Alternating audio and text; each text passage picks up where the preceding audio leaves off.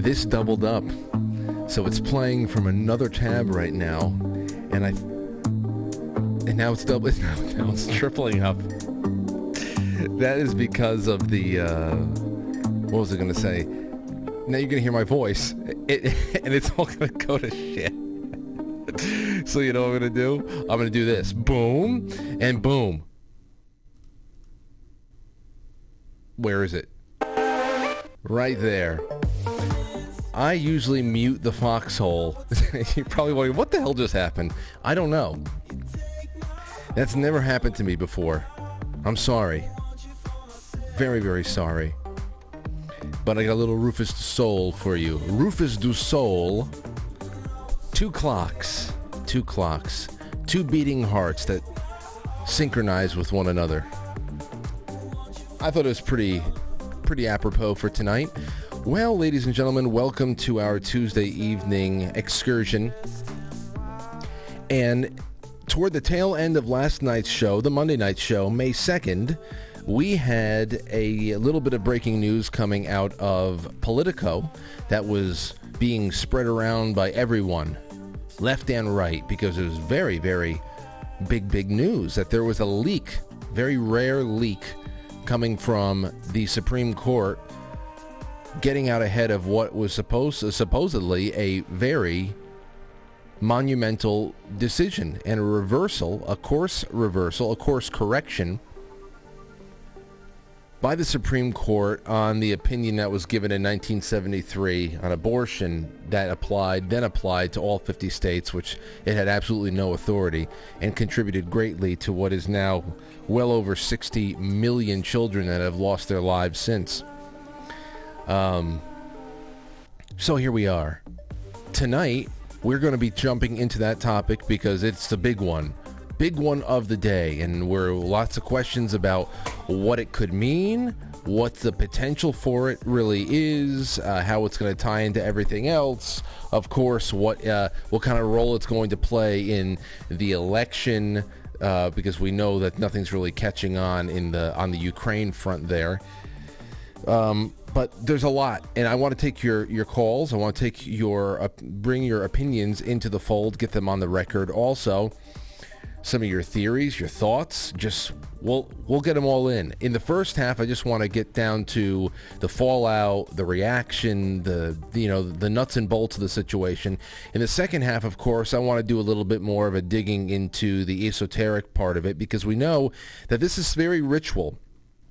This is a very big piece of the ritualistic manner under which we are constantly under attack. This ritualistic cult. They say women's rights, abortion right. Well, we know that abortion is a right, R-I-T-E, for many people out. That's out in the open now. That this is a sacrament, and at this point. At this point in the conversation, because I know many people out there, your thoughts on this topic has probably evolved over the years. I know mine has. If I were in high school and I got a girl pregnant, and we spoke about it, and she wanted to not have the baby, I'd probably be relieved. You know, but then again, young, no experience. No internal dialogue on the matter. No sense of responsibility. Nothing. And that's when it was still a very touchy subject, you know, coming out of the 90s into the new millennium, it was still a very touchy subject where even those who were for it knew that it was a very solemn, sad thing. And we've talked about this on the show before. Contemporary, the enthusiasm on the contemporary pro-abortion front as a political item is sickening. It is a celebratory event. They make T-shirts about it. They put patches on their arms. It's a sickening display.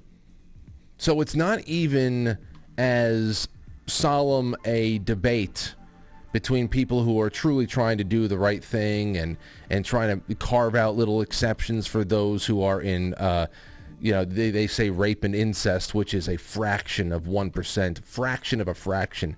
So, I mean, if that really were the thing, if we were all still keeping our hooks dug into that little, well, we have to make exceptions for rape and incest, well, then you would pretty much be getting rid of the abortion industry writ large just on that one thing. This has become recreational. It has become a complete surrender of individual responsibility, accountability, and a divorce from civil rights, because you're talking about a second life that needs to be accounted for there. So personally, it's something that I have grown. I have grown with that, and I have understood it just a little bit deeper, I believe. And I'll just defend my position, and I'm sure that people have thought about it just as long and are on the opposite side of the fence and whatever. But at this point, I'll just put myself out there. This is obviously all my opinions and my personal feelings, and I just believe that where we are at this point, with all of the virtue signaling and all of the great revelation of the method that we are witnessing right now, there's those who are so contemptuous, and they are so I don't know. They're so enthusiastic in their involvement in the actual act, and I don't know, the expansion of what it is. We'll get into it all. And then those who are just complicit and are enablers. So you could be the ones that are getting abused, you could be the one that's doing the abusing, or you can be the one that sit back, has the ability to say one thing or another, but just defers to the mob and is an enabler. That's what we're seeing right now. And I don't really think that there's going to be a lot of room for people to change their minds in this at this point. I really don't know. All of our problems are not political. There's no political solution for our problems. So that's what we're doing right now. We're going to be getting into all of this. It's 7:05, and I want to thank you for joining us on what is going to be probably a little bit of a controversial evening. May 3rd, 2022. I'm pretty sure that this is my parents' wedding date back in the day. I think they might have been married 40 years had things gone in a parallel universe. Things had gone differently. So that's nuts. But welcome, and thank you to my sponsor for the evening, Secret Nature CBD. 20 years of cultivating the purest organic CBD-rich cannabis flower there is, and I love them because they have bred cannabis strains so low in THC that they are legally certified as hemp and can be shipped legally nationwide. It's legal. It is full-spectrum CBD, and not only can you go and you do your tinctures and your oils, like I always say, but the packaging got me. The years put into cultivating their crop got me, the knowledge that they have, and also the fact that you can get flour. Beautiful, stinky, sticky flour that you can grind and roll and pack yourself, or they have a wonderful array of pre-rolls, both J's and L's. And you can go and jump into the different categories of hybrid and indica, sativa. Great thing. SecretNatureCBD.com. Promo code Frankly. 20% off of everything you buy. All right. The June Badass nominations, they've been coming in. Thank you, ladies and gentlemen. Keep sending in your nominees for Badasses from History. It's QuiteFranklyPodcast@gmail.com. And also jump into that new show thread that I made the other day about making restitution thread. The making restitutions and making wrongs right in life That's going to be a fun show. I also have a couple of comments here about electroconvulsive therapy, electroshock therapy that we were talking about last night. One positive and one negative. We had a pretty neutral call last night from a medical professional that talked about their experience around the therapy. But here's one from Paige. Paige says, Frank, I just have a short story about electroconvulsive therapy. I worked in a mental health inpatient unit at a hospital. There was a physician there that took me under his wing and allowed me to assist in treatments. The woman that called in last night described it perfectly. There was a patient that was nonverbal, major depressive diagnosis, other diagnosis pending as she would not speak. I did 15-minute room checks, so I was very aware of how she looked and interacted, i.e., she didn't interact. The first room check after her treatment of electroshock therapy, she smiled at me, waved, and said good morning, enthusiastically. It was the most disturbing. It was almost disturbing how quickly and vast the change was. That is one of my many stories that stayed with me after working there. Thanks for everything, Paige. Wow.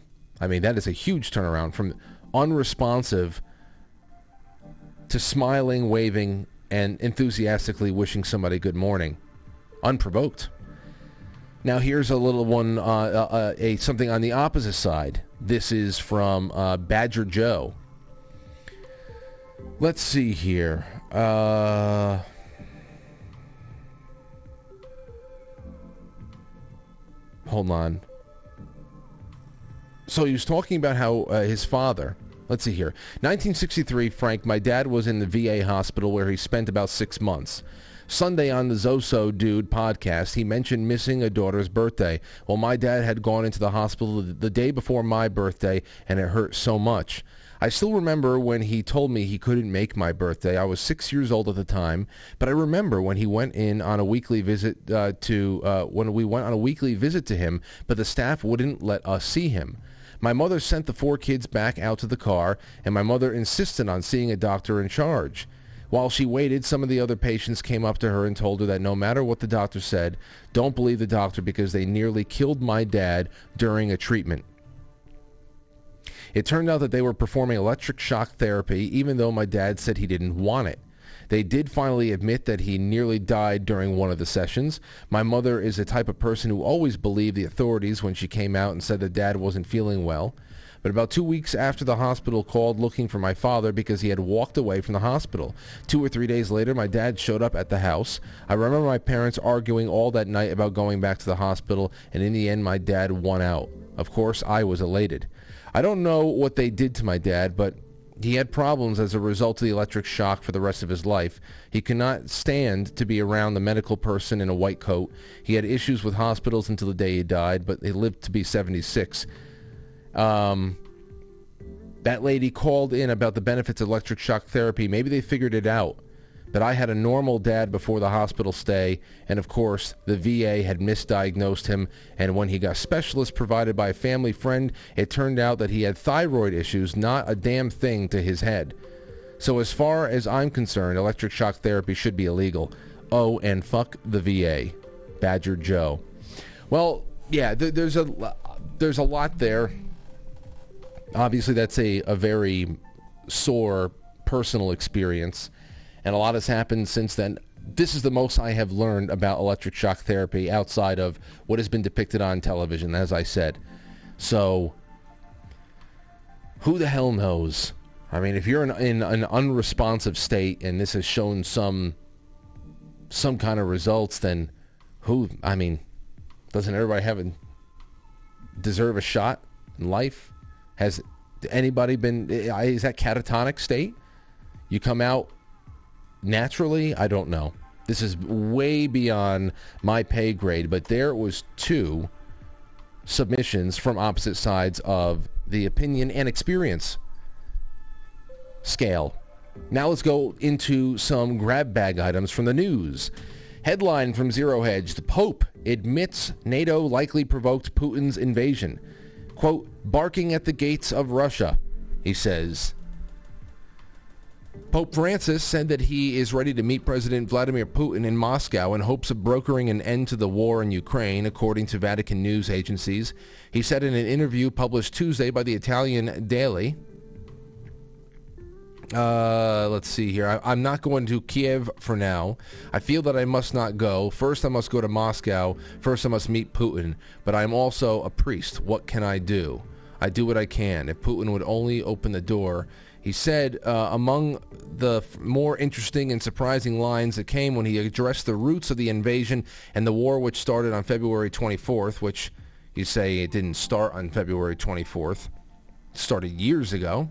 He told the newspaper that the barking of NATO at the gates of Russia is likely what motivated Putin to attack Ukraine, which is, that's one way of putting it, I guess. But he's still a phony, the Pope. I don't, so I guess you can give him a half a kudos bar for going at least that far. I heard that there was another big release yesterday of about 80,000 new pages of Pfizer jab data. And what I have been seeing so far has been pretty shitty. We'll talk about that in a couple of more days or maybe a week when any significant portion of that 80,000 can be digested by those who are better trained than I to read medical data and actually articulate them and are not controlled by some overarching globalist agenda. Here we have from Deadline some good news. Good news for Don Kevin Spacey Lemon. His assault case, an assault case against Don Lemon, was dropped by the accuser after a deep dive into my memory. The CNN host lawyer decries malicious and vulgar attack on the client. That's right. After a lot of inner reflection, the accuser said, after a lot of inner reflection and deep dive into my memory, I have come to realize that my recollection of the events that occurred on the night in question when I first met CNN anchor Don Lemon were not what I thought they were when I filed this lawsuit. As a result, I'm dropping the case, the short statement sent out by attorney Robert Barnes for Heiss concluded. Is that the Robert Barnes that co-hosts with Rich Barris? So obviously somebody didn't want to get run over by a car 3 times. But congratulations, Don Lemon. You can go on unscathed now. What else do we have? 714, doing well. Here's one for you. Last one of the opening. WTOP News, heartbreaking. Wild fox kills 25 flamingos and 1 duck at a national zoo. The national zoo says a wild fox broke through a heavy-duty metal mesh enclosure early on Monday morning and killed 25 flamingos. I thought that the plural of flamingo was flamingo. I guess not. Down there, it is spelled F-L-A-M-I-N-G-O-E-S. In the headlines. And the headline is spelled F-L-A-M-I-N-G-O-S, no E.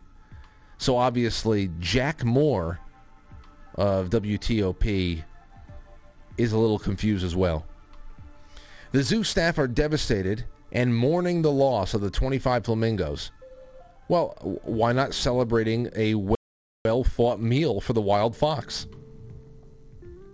This is a heartbreaking loss for us, everyone who cares about our animals, said Brandy Smith with the Smithsonian National Zoo and Conservation Biology Institute.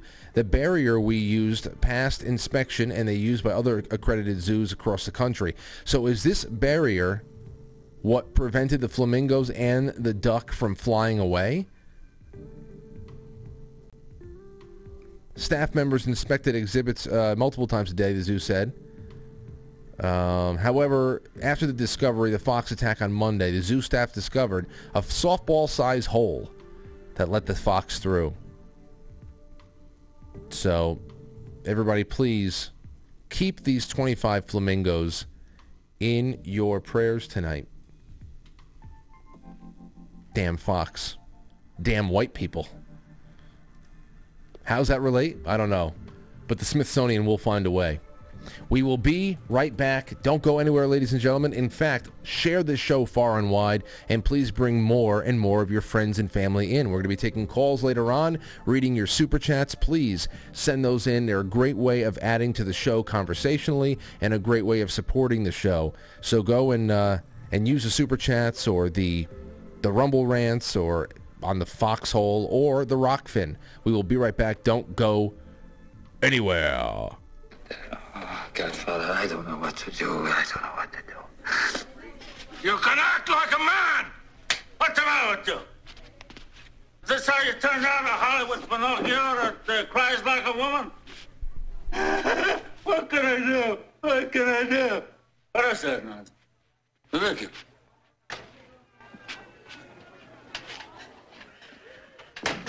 You spend time with your family? Sure I do. Good. Because a man who doesn't spend time with his family can never be a real man.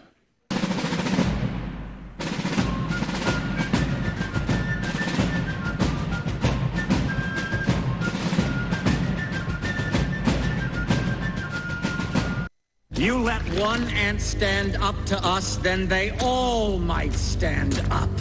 Those puny little ants outnumber us 100 to 1. And if they ever figure that out, there goes our way of life. It's not about food.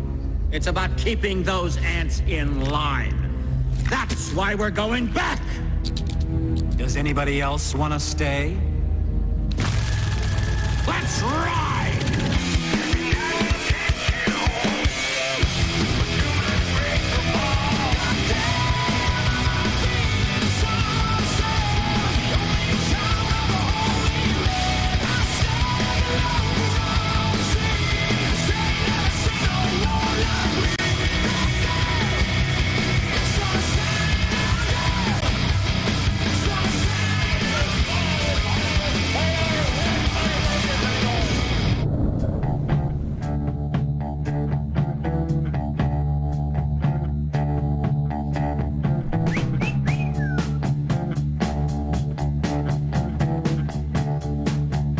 Last night. How do we know?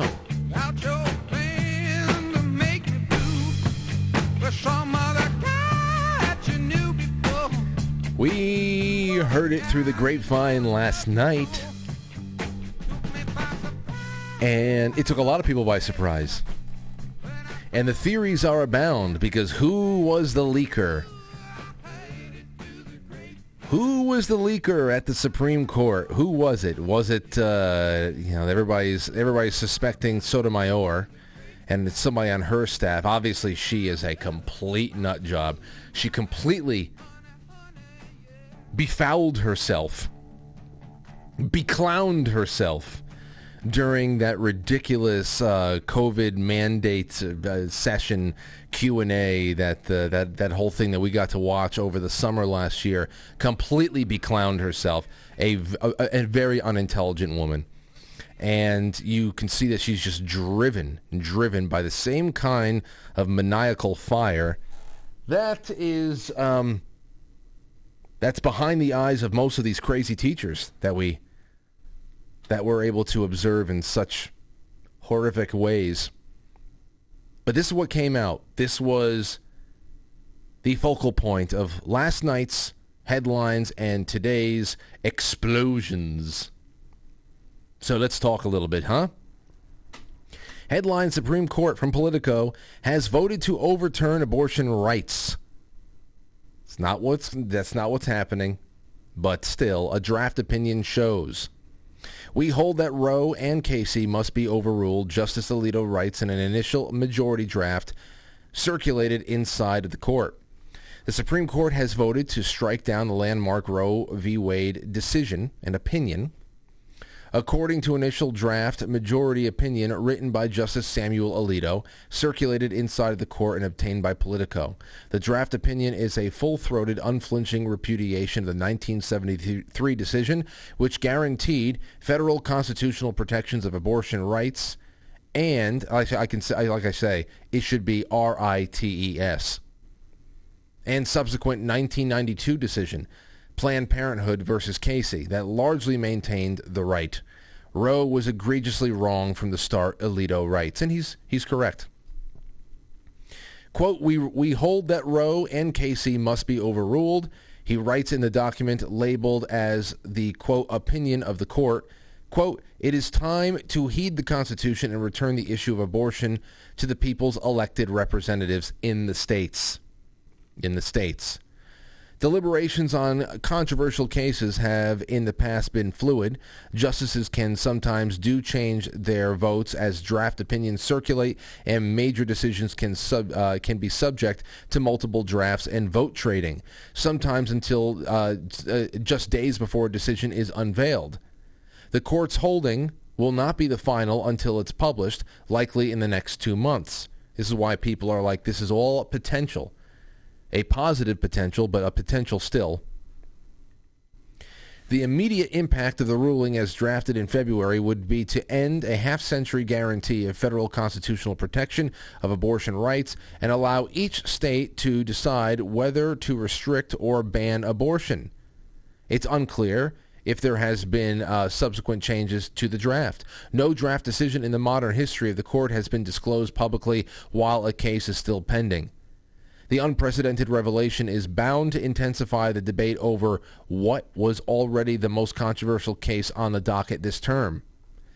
The draft opinion offers an extraordinary window into the justices' deliberations in one of the most consequential cases before the court in the last 5 decades. Some court watchers predicted that the conservative majority would slice away the abortion rights without flatly overturning the 49-year-old precedent. The draft shows that the court is looking to reject Roe's logic and legal protections. Here's a quote in an initial draft majority opinion written by Justice Samuel Alito. Quote, Roe was egregiously wrong from the start. Its reasoning was exceptionally weak, and the decision has had damaging consequences. And far from bringing about a national settlement of abortion issue, Roe and Casey have inflamed debate and deepened division. Correct. Now, if you wanted to eliminate abortion rights, then the Congress would have to actually draft an amendment to the Constitution that banned abortion, just like the 13th Amendment banned slavery. And you would think that the killing of children would be somewhere on par with the enslavement of human beings. You would think it would be somewhere on par there, but that's not us. That's not us. And that's why this would be a huge victory in itself. I mean, I don't know. We've been talking about this stuff for many years on this show. Many years. I mean, predating YouTube years, especially when it came to the decision, the opinion about gay marriage. That's something marriage. I said, listen, if you want there to be any kind of a, I remember there was a few of my gay friends, they were celebrating. I said, listen, I mean, on the face of it, congratulations. You're going to get married one day, and this opens something up or whatever. But you know, there's already a dozen or so states that had allowed gay people to marry each other and whatever. And what does this really do? It doesn't do anything but damage things in the precedent that's been set. Aside from the abortion thing being the loss of tens of millions of lives, the precedent that things like abortion rulings in the Supreme Court and gay marriage rulings in the Supreme Court do for a cultural on a cultural level cannot be measured. That strikes to the heart of the Bill of Rights. It strikes to the heart. It throws a lance through the heart of the 10th Amendment. Now, I always thought it would be a really great idea if we actually had a solutions-based a culture and people that actually wanted to kick around some ideas while to perfect or maybe improve upon society while holding in balance our checks and balances and making sure that the legislature was doing its proper work and that the courts were held in check and that the executive branch was held in check as well and kept in a little tiny box. I said, you should make a constitutional amendment that pretty much says, hey, how about this? No government, state or federal, none, should have any ruling over marriage. None. I mean, first of all, what happened when the Supreme Court got involved with gay marriage? They won the permission to ask the government permission to get married. Now, all of your moral and religious opinions aside on gay marriage, let's just think about the socio-political impacts of that. Of even heterosexual couples getting together and first having to go and get a marriage license. These are all remnants. Marriage licenses are all remnants of a very racist Democrat Party past, by the way. That and gun control. Making sure that there was no intermarrying, that it was harder and harder for freed slaves to own firearms. There's a lot of this stuff. I think marriage licenses in general are egregious, horrific. Consenting adults should be able to gather their friends, their family, in a congregation setting with their ministers, priests, pastors, whatever the hell it is, wherever they are, and they should be able to take vows before any setting that is comfortable for them, that speaks to them and is able to bind them together through a holy union of marriage, and then from there draw up legal lines of privilege in all things from healthcare to inheritances to everything else. You pretty much form legal partnerships out there, and that's really what you do. You don't. I hate the idea of government being involved in anything. All right, I don't listen. I don't want the government to be the thing that's telling anybody that this one thing is legitimate in the eyes of this or that. So these are the biggest implications and the biggest things that really damage us down in the long run as far as a once republic. You know, how to scratch back to what we were as a republic. Now, on the Roe versus Wade situation and the Casey case, you're talking about implications that have a huge human death toll. Huge. Gigantic. Because this has encouraged a cultural shift alongside of everything else that happened in the 1960s with the Great Society and the destruction of the family and single motherhood on the rise and everything else and the establishment of the education department, and it all links together. There's not one thing that you can separate from the other. It's been a full court press for generations now. But nothing takes away the objective positivity. This is positively a good thing. And you just got to pray that it goes through. Just got to pray that it goes through. So that's what's been going on. And from there, we had this. The SCOTUS blog, they came out to talk about the leak itself. It's impossible to overstate the earthquake this will cause inside the court. In terms of the destruction of the trust among the justice and staff, this leak is the gravest, most unforgivable sin. Let's see. Who's going to get the rope? Here is a statement from Chief Justice John Roberts. I'm sorry that it looks a little fuzzy. It says, yesterday, a news organization published a copy of a draft opinion in the pending case. In a pending case, justices circulate draft opinions internally as a routine and essential part of the court's confidential deliberative work. Although the document described in yesterday's report is authentic, it does not represent a decision by the court or the final position of any member on the issues in the case. Chief Justice John Roberts, Jr. provided the following statement. To the extent that this betrayal of the confidences of the court was intended to undermine the integrity of our operations, it will not succeed. The work of the court will not be affected in any way. We at the court are blessed to have a workforce, permanent employees, and law clerks alike, intensely loyal to the institutions and dedicated to the rule of law. Court employees have an exemplary and important tradition of respecting the confidentiality of the judicial process and upholding the trust of the court. This was a singular and egregious breach of that trust that is an affront to the court and the community of public servants who work here. I have directed the marshal of the court to launch an investigation into the source of the leak. Well, if it's anything like that James Wolfe guy leaking classified FISA material just so that he could bang Allie Watkins, then they're going to get off scot clean. Nothing happened to that guy. I mean, he lost his job. He's not serving a life sentence like he should be. And Allie Watkins is still out there dumbing people down with her reporting. So there you go. That's Robert's statement. Now, ultimately, we can only pray that the right thing happens, like I said. I don't see why the majorities would shift the decision because of the leak. As he just said, they might shift the decision because the deliberative process that they're going through of everybody writing opinions and whatever, and perhaps some mental giant like Elena Kagan or Sotomayor makes Justice Kavanaugh change his mind on things, or Amy Coney Barrett change her mind on things. Perhaps that could still happen. I don't know how it could happen on the merits of their intellect, but maybe there's other deals that would be made. So, I mean, that's I don't know why this would shift the decision because of the leak, because it was going to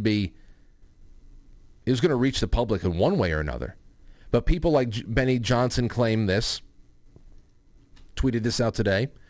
I just spoke with former Supreme Court clerk. They are horrified. This is a quote, "The leak has to come from a clerk or a justice themselves. It is intended to blow up the court. Criminal investigation needs to happen now."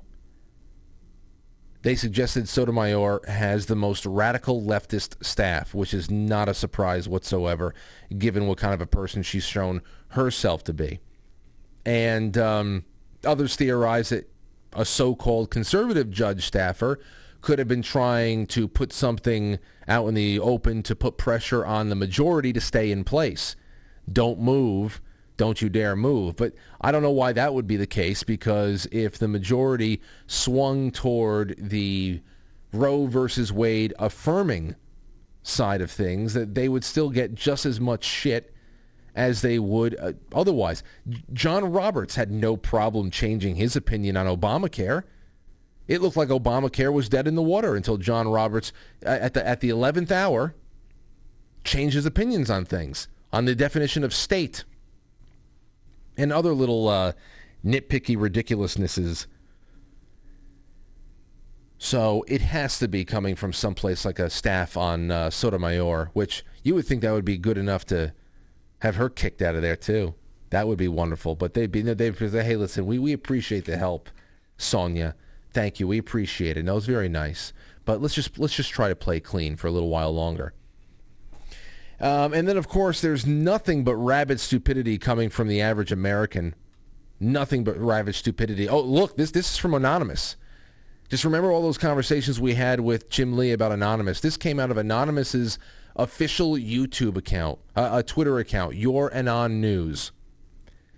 For the right-wingers, a mask mandate is more oppressive than a pregnancy. The pregnancy mandate. With no, it's not, see, this is how stupid. This is how a pregnancy mandate. That's what this is. With no moderate safety net in place after childbirth. So socialism, central government, that's where the USA apparently is going, Anonymous, whoever is running the Anonymous account over there at Langley. And the right wing bombed Planned Parenthood to get here. So, I mean, now you know why Hillary Clinton has been shouting them out so much lately. Bomb Planned Parenthood to get here. Where's here? Where's here? I mean, this would be a correction of a grave judicial error that contributed to tens of millions of children losing their lives.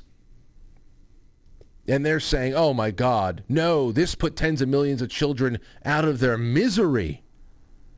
They never had a chance. If they were born poor, they would always be poor. They'd never make something of themselves. There's not one poor family out there with integrity that could ever hold it together, love each other, and raise a child in love, and teach them how to have good morals and social skills, and to be able to make something of nothing. That's not an American story at all. That doesn't happen in America. Never has. Never has. You got to kill the children to save them. That's coming from Anonymous. Or, like I said, their official internet presence that's been co-opted by the feds. It's just incredible. Just incredible. That's why I say, ladies and gentlemen, I outside of this audience and other specialized circles of people that I roll in my private life, I have to tell you I'm not very hopeful for the future. There is certainly, especially when it comes to, the big picture, there is no political solution to this imbecility that we're seeing come from people is terminal. Terminal. Oh, man, woefully stupid.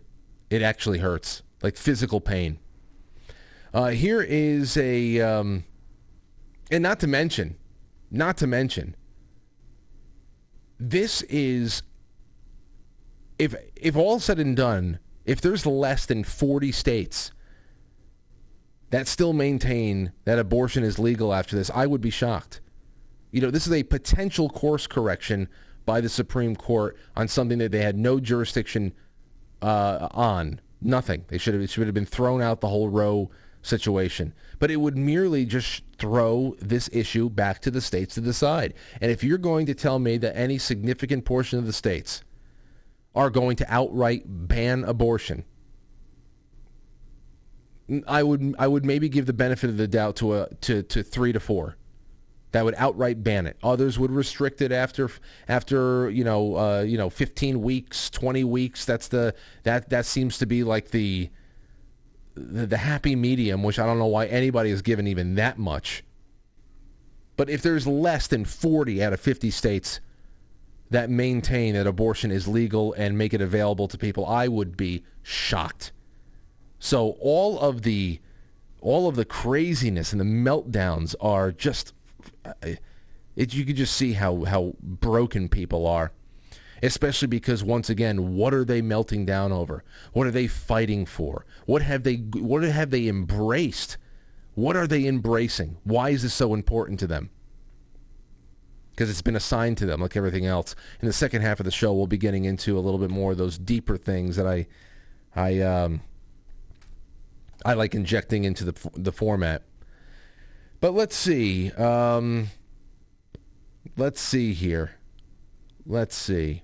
There's a couple of breakdowns here that I wanted to show you. Here's the first one. Here's a little compilation from some freaks on Twitch, I think, or Instagram or whatever. Pretty incredible here. Watch this. Oh, you already see the crazy eyes, right?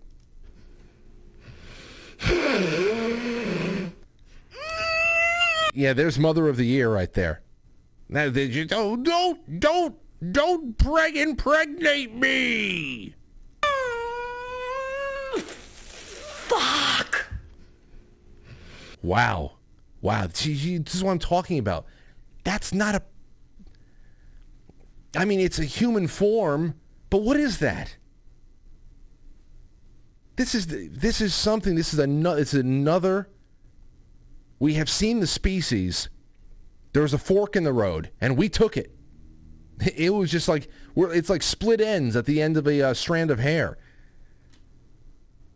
Really insane. I guess we'll just keep going a little bit more with this one.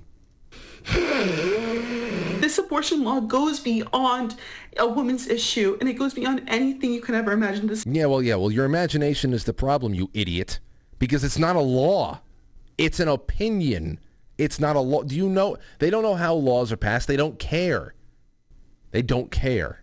The societal implications of this are going to be insane. The amount of just pain and damage this is going to cause, and the full ability to tell a woman what she can and can't do with her body. And we're going back into a Handmaid's Tale system. Oh, there's the Handmaid's Tale. And this is the problem with the histrionic women crying to each other on the internet. Roe v. Wade was overturned, and it wasn't even done. These are deliberative texts that have been sent to each other. Now, it may be overturned, and praise be to God if it happens, but this is just, I need to get on the internet right now. My followers need to hear from me. My followers need to hear from me. Now, remember, ladies and gentlemen, 3 years ago, you remember this? When these monsters in Albany, New York, they, quote-unquote, strengthened abortion rights. They're patting each other on the back, giving each other standing ovations. They turned the top of the Empire State Building pink with the lights over there for Planned Parenthood. In the state, they strengthened abortion rights in the state by asserting that a child was not technically a human being until the day they were born. Okay? They didn't need permission from Washington, D.C. to do that. So in places like New York, you can wait until the baby's due date to tear them limb from limb and sell their body parts to a laboratory run by Anthony Fauci in Pennsylvania. You can wait until their due date. And you'd be a hero to someone like this crazy bitch. But outside of that, there's nothing to even debate or discuss on a cultural level at this point. In my eyes, this latest, this newest, this most contemporary generation of abortion supporters are hopeless. Like this chick is hopeless unless she has some kind of near-death experience, not a near-death experience, but something that rattles her and breaks this glacial divide between her and reality. This is a country that is dominated by matriarchal irrationality and unaccountability for actions, despite this nonsense of this place being a patriarchy that needs to be destroyed or anything like that. We are so pro-female to the detriment of boys and men, socially, educationally, legally, and I'm not even just talking about crime and punishment, but I'm talking about no-fault divorce laws, child custody laws. It is horrendous. It is horrendous what kind of privilege has been created for women in the idea that we are equalizing society. It's so far beyond that. And when it comes to sex, so far, we're so sex positive. We're so far beyond that. I mean, we're sex addicted, a sex addicted society, and still, despite the birth control pills, the injections, the devices, the rubbers, all the subsidies, all the discounted drugs, in many states, you don't even need to. It's not even required to get parental consent for a child under the age of 18 to go on birth control. And still, despite all of that, there is no room for personal responsibility anywhere when it comes to reproductive organs somehow mysteriously reproducing life. It's a level of brainwashing that is terminal. Terminal. Society here. All of you women who sat home, all you young girls, adults over 18 years old who... What's wrong with her right eyebrow? What the hell's going on here? Is that a wig? Is this everything just a filter? Did not go out and vote. Go out and vote? What are you talking about? What does this have to do with anything? Who did not think that you need to protect your womb? Oh, well, that's the whole problem. There is no protection of the womb, as I just said. You've got everything available to you. Everything available to you, including the old pull-out method. Get your timing down. Everything available to you. And now we got to listen to this.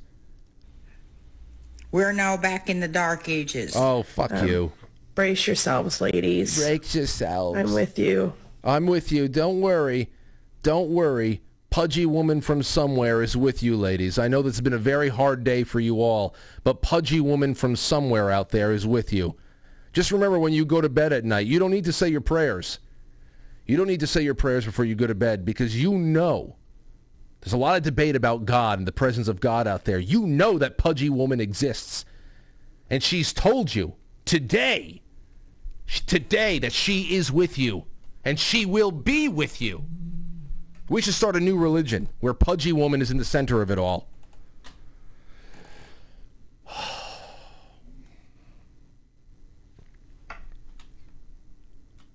I just...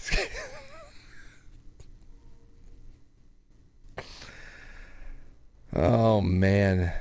Oh, my gosh. So that's just a little taste.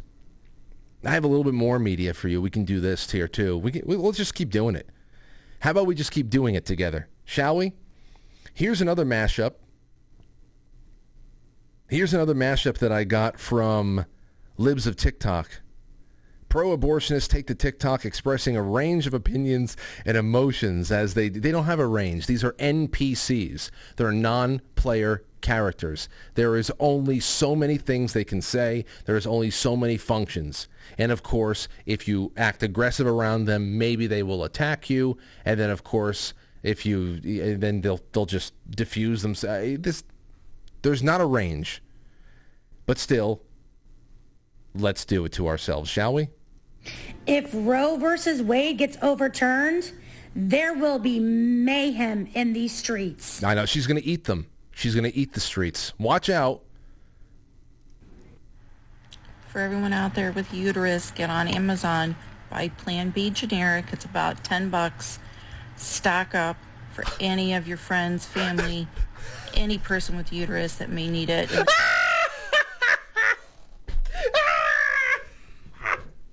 For any person with a uterus that may need it, quick, get to Amazon. I know we hate the big corporations, but they have all the best discount Plan B. Ladies, anybody with a uterus out there, get on there. Stock up, or we're never going to not be pregnant. Please stock up on the Plan B. Get on Amazon right now. Get it for your friends. It's like they're preparing for a blizzard. The blizzard's coming. Like, everybody, get to the store, get yourself some milk, get yourself some bread, some eggs, some cookies, so you can have something to enjoy when it's just, please, the blizzard, the pregnancy blizzard is coming. Stock up on your Plan B, please, please, please. Oh, these pathetic wenches. In the near future. Anti-abortion, anti-trans, and anti-LGBT laws are inseparable from one another and all represent an attack designed to enforce a gender hierarchy. Oh, yeah. Well, you know what else is combined with all that? Nausea. Nausea. That's, yeah, holy fuck. She does her eyebrows with a hedger. My God. Those teeth. One hell of a nose on you, too. The whole point is to reduce our genders and sexualities to the biological role of reproduction and to use that to control our bodies. You know what? I'll just go ahead and say it. If Roe v. Wade gets overturned, I am fucking getting a vasectomy. Ladies and gentlemen. He went there. He said it. Ladies, you are in trouble. Mr. Hamster over here is not going to give anybody his sperm anymore, unless babies can be aborted in all 50 states. You better tread lightly out there at the Supreme Court. Make the right decision, because what would we ever do without a steady supply of Mr. Hamster's seed? Yeah, that's right. I'll fucking protest and get a vasectomy. To the white women. Jeez. And that keeps saying that it's going to be like Handmaid's Tale when OV-Raid is overturned. Please shut up. Please shut up. Because people of color have been experiencing Handmaid's Tale since we became this fucking country. There you go. There's the one who's like, okay, how can I set myself aside from all the stupid fat women? Oh, okay, I'm black. So let me tell all the white women who apparently they're all upset about the same thing. Let me start some infighting here to tell all the white women to shut up, because we are living a Handmaid's Tale ever since we came to this fucking country. Get the hell out! Get it? No, I can't go anywhere. Nowhere else is better. Well, then shut the fuck up! So, and then watch out. Here comes cool granny with the sunglasses from 1994. This is a way to keep the population going so that they can have workers and keep making the rich rich. Oh, God. Get technology out of everybody's hands. We are not built for this kind of exposure. Not. This is a horror show. Rob Zombie could not produce a scarier movie than the one that we're living through right now.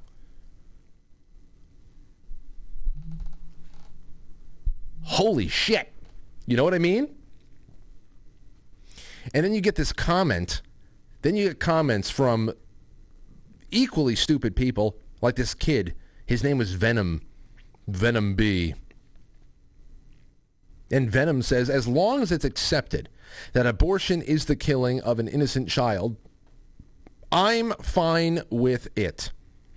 It's a horrible act and should be heavily thought out decision, but it should still be available. Unless you're willing to adopt a child right now, being against abortion is silly.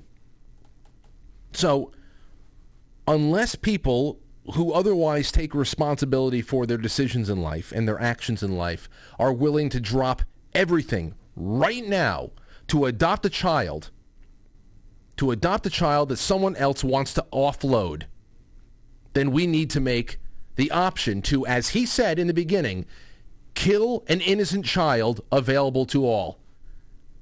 What a moron. What a moron. Those are the fence sitters that are trying to find their way, trying to navigate their way through the rocky shores here and pick up a friend or two and try to make some kind of a poignant point out there. Wow. But here, listen, I'll show you something else, just a little bit off topic, because we have a couple of minutes until we get to the top of the hour here. Just a few minutes left, and why not just jump into it? Where are we at? Hold on. Here we go.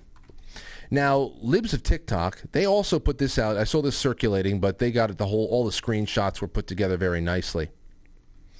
There was a worksheet, an anti-racism worksheet at a Washington, D.C. elementary school that was handed out. And they started taking pages out of this workbook that was, it's just as incredible as you would imagine. This first page over here included a page where students can actually talk about a family member that they can accuse of racism. Here it is. Knowledge check. Who in your family has racist beliefs? Do you think you can change their ways? What is your strategy for dealing with them? Yeah, this is a common thing that was done in Germany during the 1940s, you know, and also in the Soviet Union. Usually when you would narc on your friends and family in the Soviet Union, you get to get all of their belongings once they're taken off to the gulag. If you're able to point out a dissident or anybody that doesn't agree with the state in Soviet Russia back in the day, you can actually be awarded their house. So that's what we're grooming children who become these crazy-ass men and women that we're looking at in these compilations today. Here's another one. Another worksheet in the anti-racism handbook given to elementary students says that if a student doesn't see racism in their life, it means they aren't paying attention.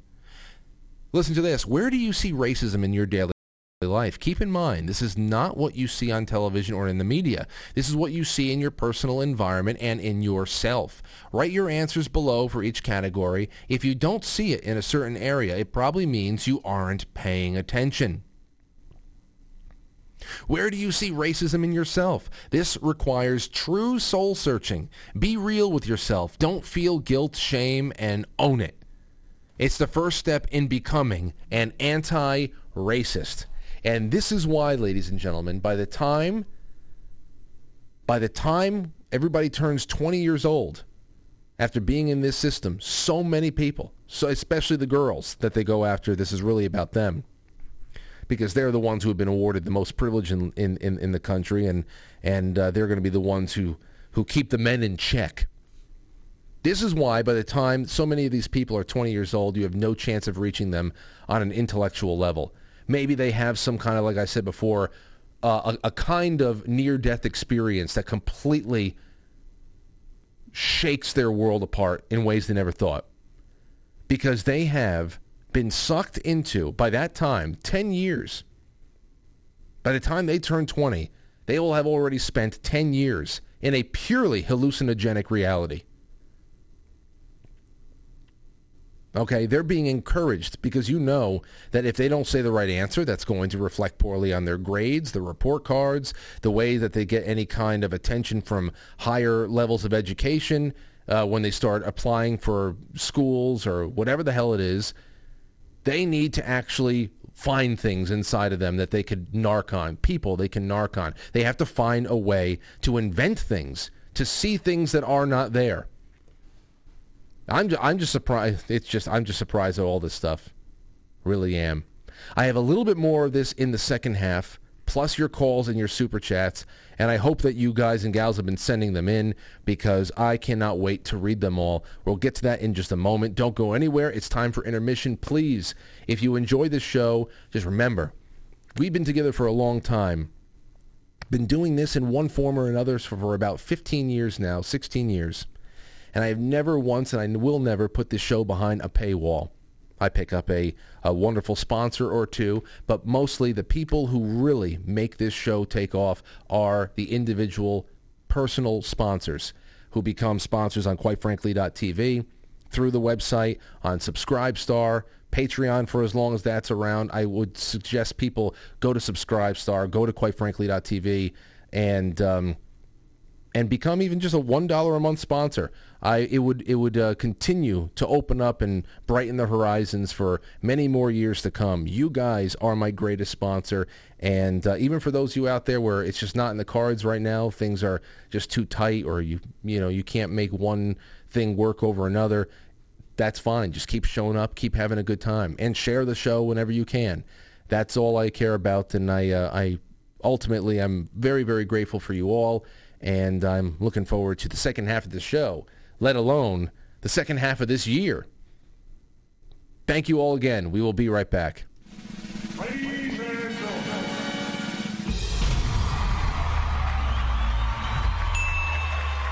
Welcome to Intermission. We'll be right back.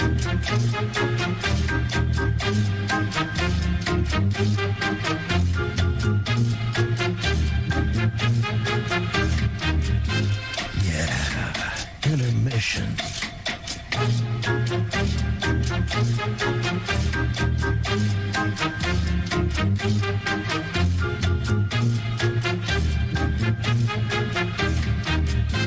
Yeah, intermission.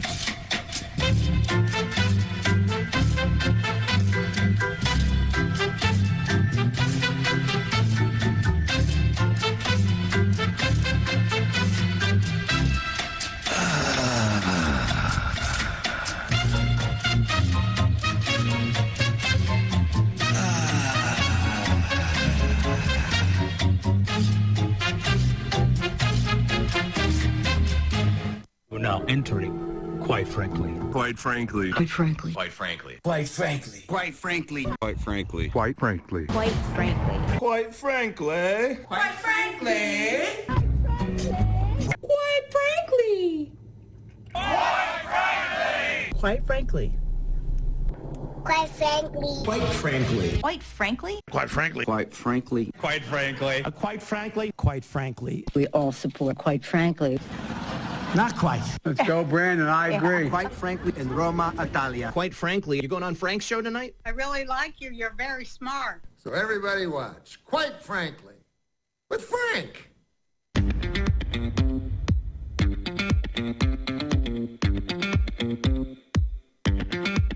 Quite frankly.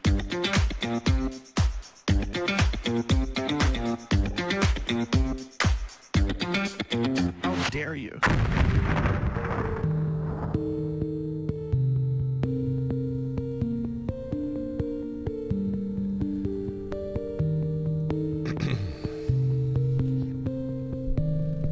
Okay.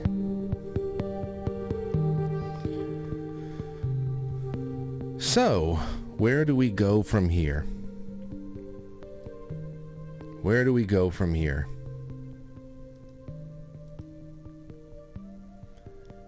Over to the tip of stream, and then we'll go to the Rokfin, and then we'll go to the Rumble rants, and then we will go to the gold pills on Foxhole. First one up, Chiquita. Keep this up and Wait. Keep this up, and Saint Father Frank is going to start laying hands on people. No. Not at all. I honestly, this it really. I'm not coming from a religious standpoint. I am on my own spiritual path, and I'm searching answers to a lot of questions I never asked when I was younger, and just doing a lot of reflecting in that respect. But this is something so much more primal. It's so much more basic. I really hope it's not getting preachy from a religious standpoint today. I mean, obviously, there's going to be some of that inside of me tied to my opinions, but it's much more. And I know we have had members of the audience call in to talk about their experiences with abortion, their regrets, the reason why things happened to them, and how they're feeling about it all these years later. I know it's hard to keep this in check along the way when I'm watching people like this on TikTok and elsewhere put themselves out there and really represent the mainstream political opinion of those who are in Congress. You can say, oh, that's a very, very fringe element. Well, the fringe element has seized the media. They have seized the education system. They have seized the DOJ. They have seized the Congress. They've seized the White House. I mean, they're insidious. They may very well be a very small group of people, but they are loud, empty cans. The empty can rattles the most. This squeaky wheel, man. This squeaky wheel is a vicious one. And I never want to feel like I'm judging those who have actually had to make those decisions and chose to have an abortion years ago or whenever the hell it was, because judgment is ultimately not mine. And as I've said time and time again, I come from a place, my childhood, where I remember how somber of a debate this was. It was never not heated. Okay, abortion clinics have been bombed in the past. I would never endorse things, actions like that. Abortion clinics have been bombed, but it's more so about what this has become. It's become something so much more ugly, and a piece of pop culture for some reason. And those who are in charge of the narrative, they know it's ugly too, because they can never talk frankly about what is going on and what happens after the abortion, not only to the mothers, but to the remnants, the human remains of the fetus, the kind of people who handle it afterwards, the way that the rest are disposed of, the money that's exchanged for it. So that's where I come from, and I hope it's not really getting preachy. Chiquita says, keep this up. Oh, well, there you have it again. Oh, twice. That was twice from Chiquita. Chiquita, thank you so much for the duplicate there. I appreciate you. Captain Castiron says, this SCOTUS issue is just like the Florida Parental Rights Bill, a blind emotion reaction. No one really read the bill or read any of those things. It's an attempt by the left to pressure the court through the media and the public emotional response. Yeah, absolutely. Absolutely, there is that. There is that aspect of it. I had this happened last night. I got home and I was just reading and watching and scrolling around, and when I went on Twitter, I saw this. This was from Victoria Taft. Victoria Taft, Adult in the Room podcast, PJ Media. Said the leak was done, the word went out, the story was published, fences went up, signs were already made, radicals already outside of SCOTUS. Gee, that seemed awfully fast. Now, a lot of people noticed that there was obvious coordination there.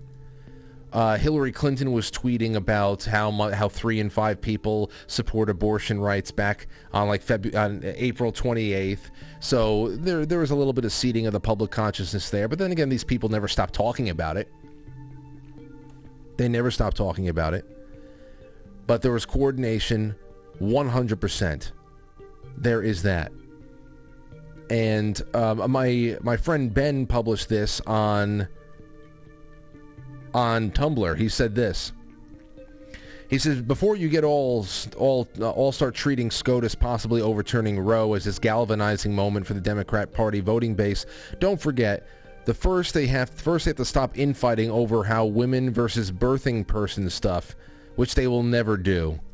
Yeah, I mean, the waters are so much deeper there. So when I started listening to all this and thinking about it, we can be honest about one thing. There is partly this is the case, that there are Marxist creatures inside of the court itself that saw this happening, that saw that it was leaning toward Roe being completely repudiated, the opinion changed, and a real repudiation attached to the majority opinion. They saw this happening, and they are probably scared that there is no way that the majorities are going to switch, and they wanted to be the Paul Revere or Paula Revere of abortion. Okay? Now, obviously, there's coordination, like we said before, because here you have an unprecedented leak that's going to put pressure. We know that pressure on the judiciary has caused so many people to back down for doing what was right, especially in November of 2020. Or after November of 2020. So it's totally believable that this just came down to somebody on the inside, perhaps promoted or pushed along or given the wink by someone else, to just go out and be impulsive, and they all have zero regard for what happens to them because obviously they believe in this horrible cause, and this could be like their form of sacred martyrdom. We'll see what happens when they find the leaker, if they publicize who the leaker is, and if we know what actually happens to them. But there is that one thing, that they saw this coming and they wanted to get the word out to create some kind of craziness in the streets. But of course, now that that's out there, this will be used for the election, though not in the way that most people think. Like my buddy Ben had said on Tumblr, it's not really going to galvanize the support that they think it's going to, at least not in my estimation, because the fact that literally, and I hate that word, literally. I think it's been ruined. But they literally, as a party, they have nothing to campaign on as an issue now except kill the babies. That is not a winner. That's not a winner. So the abortion issue is only going to be about AstroTurf. In my case, maybe it's not only going to be about that, but there's a great possibility, from the way I'm seeing it, that this is about AstroTurfing a reason as to why Democrats may do unexpectedly well during the midterms. You know, if they're able to steal enough seats to maintain at least one house of Congress during the next 2 years. You know, we live in a post-consent world for a while now. And they don't care about votes. They do not care about it. They just care about manufacturing polls and media optics that can translate into a reasonable justification for an otherwise fake election result. All right? Just, you know, the suckers, both Republican suckers and Democrat suckers, and then, of course, there are those who know what went on and just like the fact that they won no matter what. The suckers have been telling us since 2020, well, it's not about really that Joe Biden was so universally loved. Obviously, he has some problems. It was that Donald Trump was just hated that badly. That's why a supposed 81 million people voted against the economy that was doing well for them and a world in relatively peaceful conditions. That's why 81 million people needed to get out and vote or mail in a vote to get Donald Trump out. Their lives were just horrible. But then again, it was COVID. COVID too, that was Donald Trump's problem too, right? So that's all in play. Plus, I don't know when it's going to happen, but Russia may be mopping up in Ukraine soon.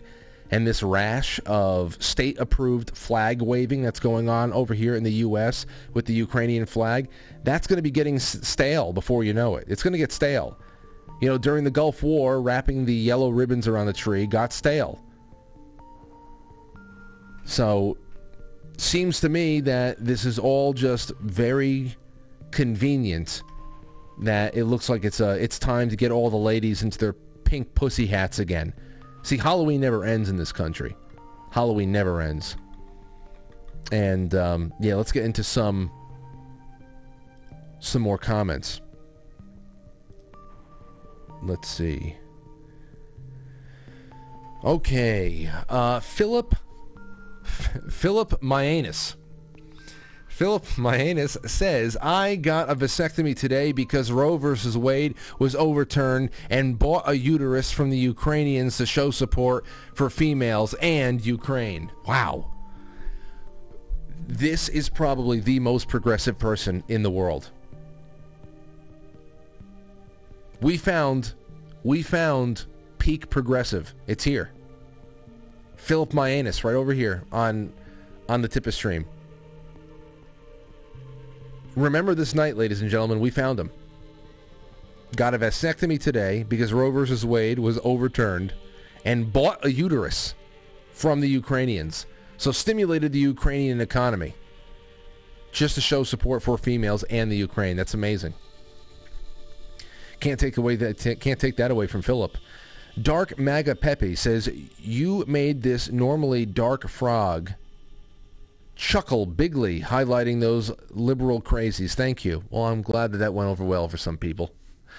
I made myself laugh too. When that happens, I know that I'm on the right path. But I can't play it straight too well. Sunshine Girl 2 says, thank you, Frank, for putting into words those frustrations, the disgust, and the outrage that we all feel. You'll never need to thank me, but you're welcome. Thank you, Sunshine Girl. All right, over to Rokfin. Let's see what Rokfin is doing over there. We got a wonderful group of people watching on Rokfin. Love the fire tonight, man, says Chris Wall. I know it's a balance to keep the show fun, but you're right on, and sometimes you just need to let it out. Many like-minded people are going through these crazy days with you. God bless. Thank you, Chris.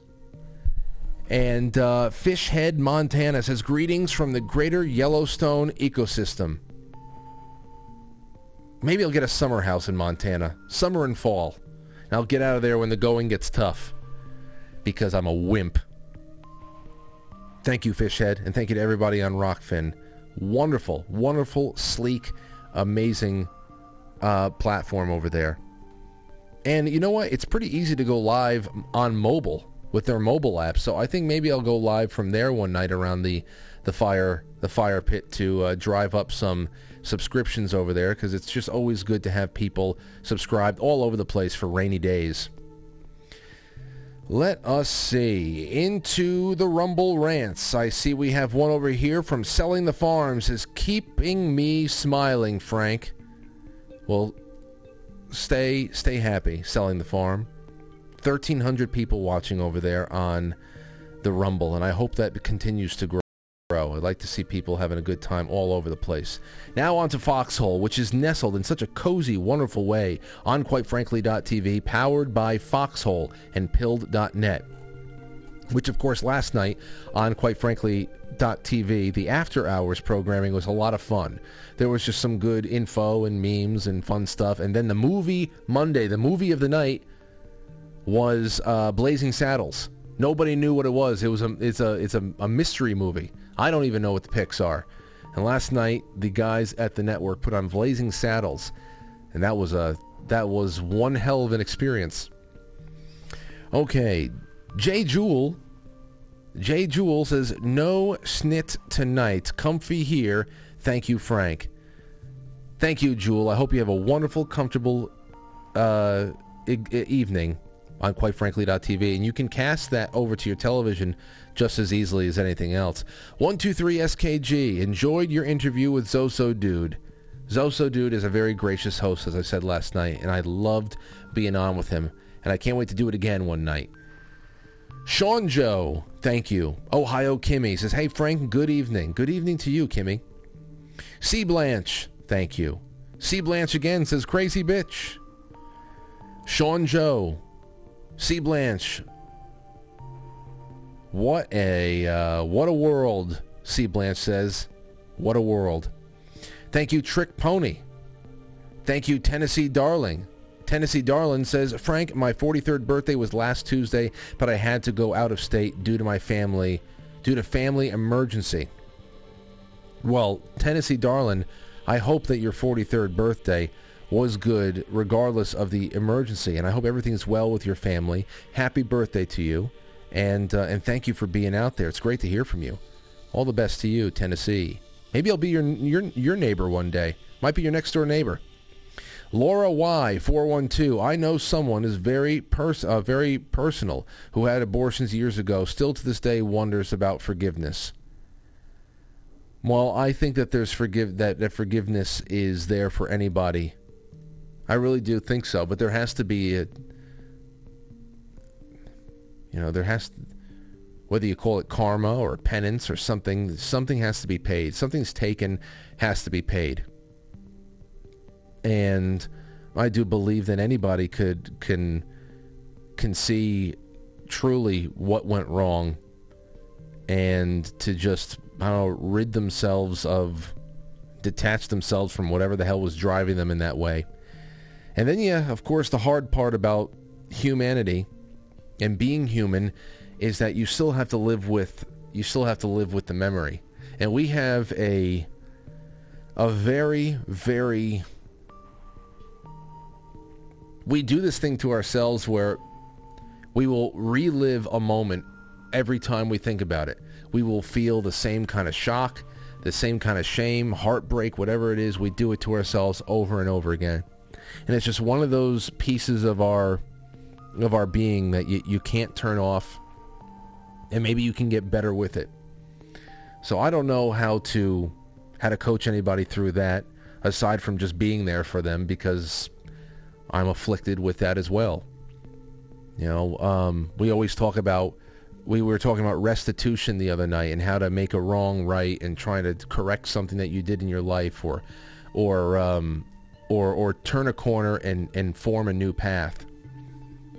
I think that if you're 99 years old and you only have one day left, if whatever kind of turn and conversion in your heart happens is real, and if it is, you can feel a shift, a polar shift.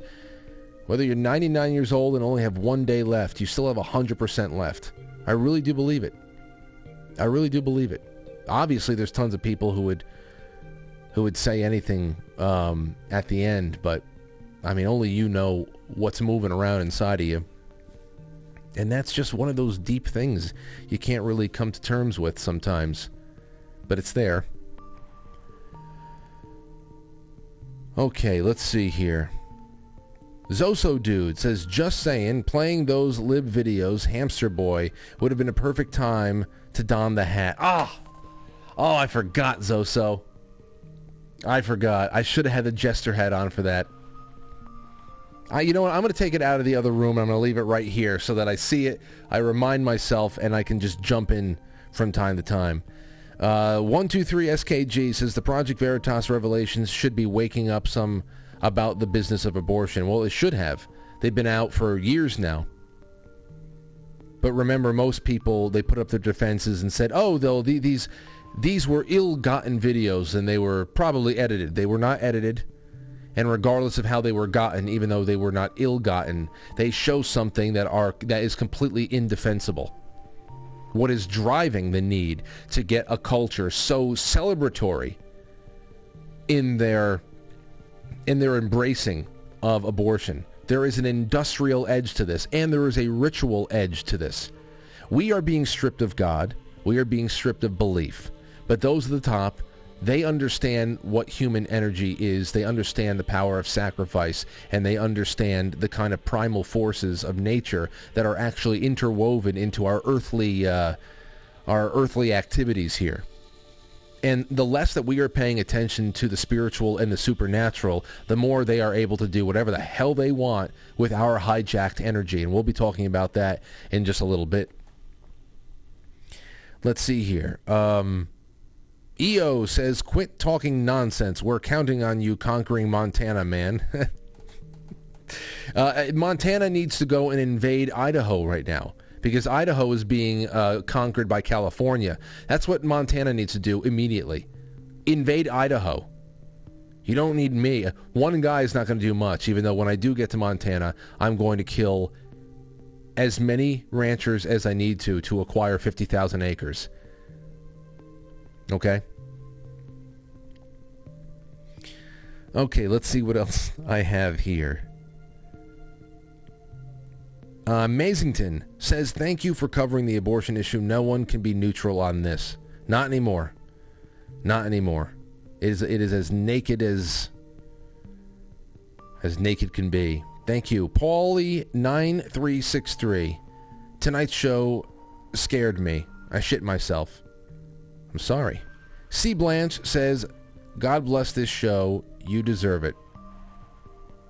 And One Horse Pony Soldier said, glad you weren't aborted, Frank. Hey, a lot of things could have happened. I'm glad I wasn't either, though. And I'm very grateful for my life, though some days can really, as you all know, put you through the ringer. And I have a lot going on in my personal life right now.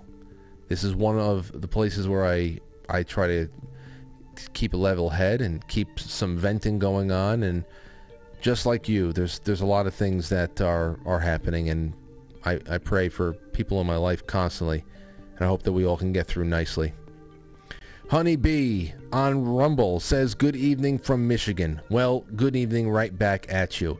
So let's take a really quick break. When we come back, we are jumping into a little bit more of the good versus evil portion of the show, and hopefully we can take some calls afterwards. All right, so don't go anywhere. Be right back. Things are going to get better. You just hang in there, Mitch. Thanks for listening, Jim. Say, listen, pal. You ever need anything, I mean anything at all, you come to me. Can I stay at your place today? Well, see, the thing is this. I live over the Y, as you know. I got a roommate, old Jack, who is a little particular when it comes to strangers. Oh, yeah. Well, no problem. Thanks. He just got his knee drained last week. That's all right. I'll find another place. No, he needed it, too. That thing was getting a little bit right. I get the picture. Maybe I'll just sleep in my car. Old Jack's an odd duck, I tell you. Many times I catch him staring at me sleeping, which is off-putting. Yeah, I guess it would be, yeah. His feet bleed. I don't want to stay at your place! Point taken. Point taken, Mitch. Quite frankly, listen live or download it and take it with you wherever you go while you're driving, walking, working, or you dirty dog. For all things, go to QuiteFrankly.tv. You like what you see? Become a sponsor. Quite Frankly streams live weekdays at 7 p.m. Eastern wherever you get your podcast. So, for everything, it's QuiteFrankly.tv. Why, dudes? Think about that. Think about that. I can take on like 15 of them, folks.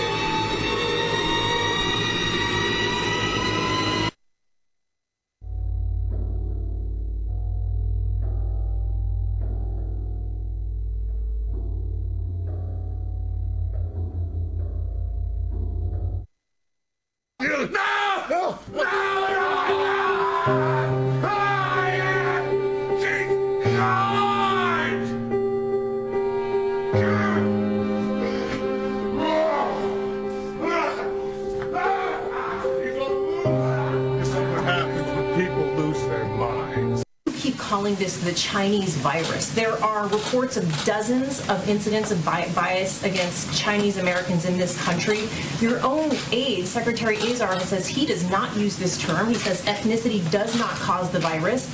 Why do you keep using this? Because it comes from China. Racist. It's not racist at all. No, not at all.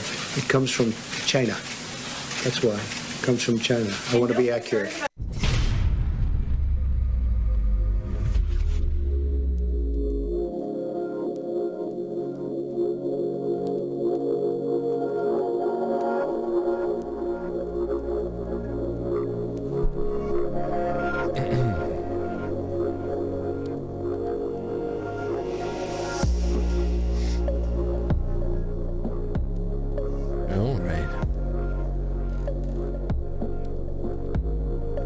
womb. All right, ladies and gentlemen, so we're back.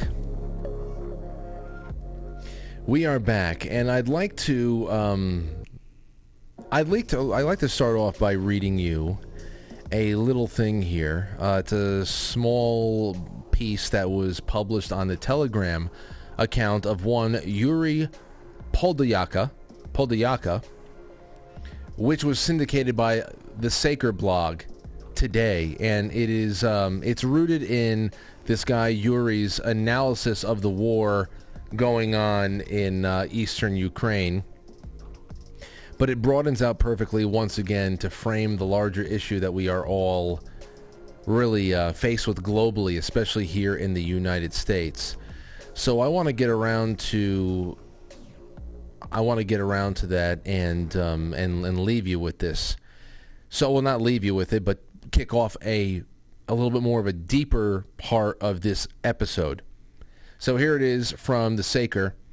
Yuri Podolyaka, Good versus Evil. Ukraine, he says, is one of the fronts of the battle of good against evil. It is not the battle of countries or even ideas. Today is May 3rd, and today I want to talk about what we are all fighting against. It's not even about what happens in Ukraine, but about what happens in the world in general. A Russian pilot, Konstantin Yaroshenko, told us about how he was brought back to Russia from the United States. He was being transferred in manacles, and they were removed only after the U.S. representative made absolutely sure the U.S. exchange prisoner was aboard the Russian plane. Before that, for almost 24 hours, Konstantin couldn't even drink water properly because of the shackles. He physically couldn't take a bottle of water, so he had to ask the guard to pour water into his mouth. That's how Americans treat the prisoner who was already pardoned and was to be exchanged. The American prisoner was treated entirely differently, inhumane conditions. That's inhumane, not inhumane. And here I remember the first thing that amazes the Ukrainian prisoners when they are taken captive. They don't expect the decent treatment that they get. They know how the Russian prisoners are treated in Ukraine. They are beaten, tortured, sometimes even killed. Ukrainians are surprised that they are not even beaten.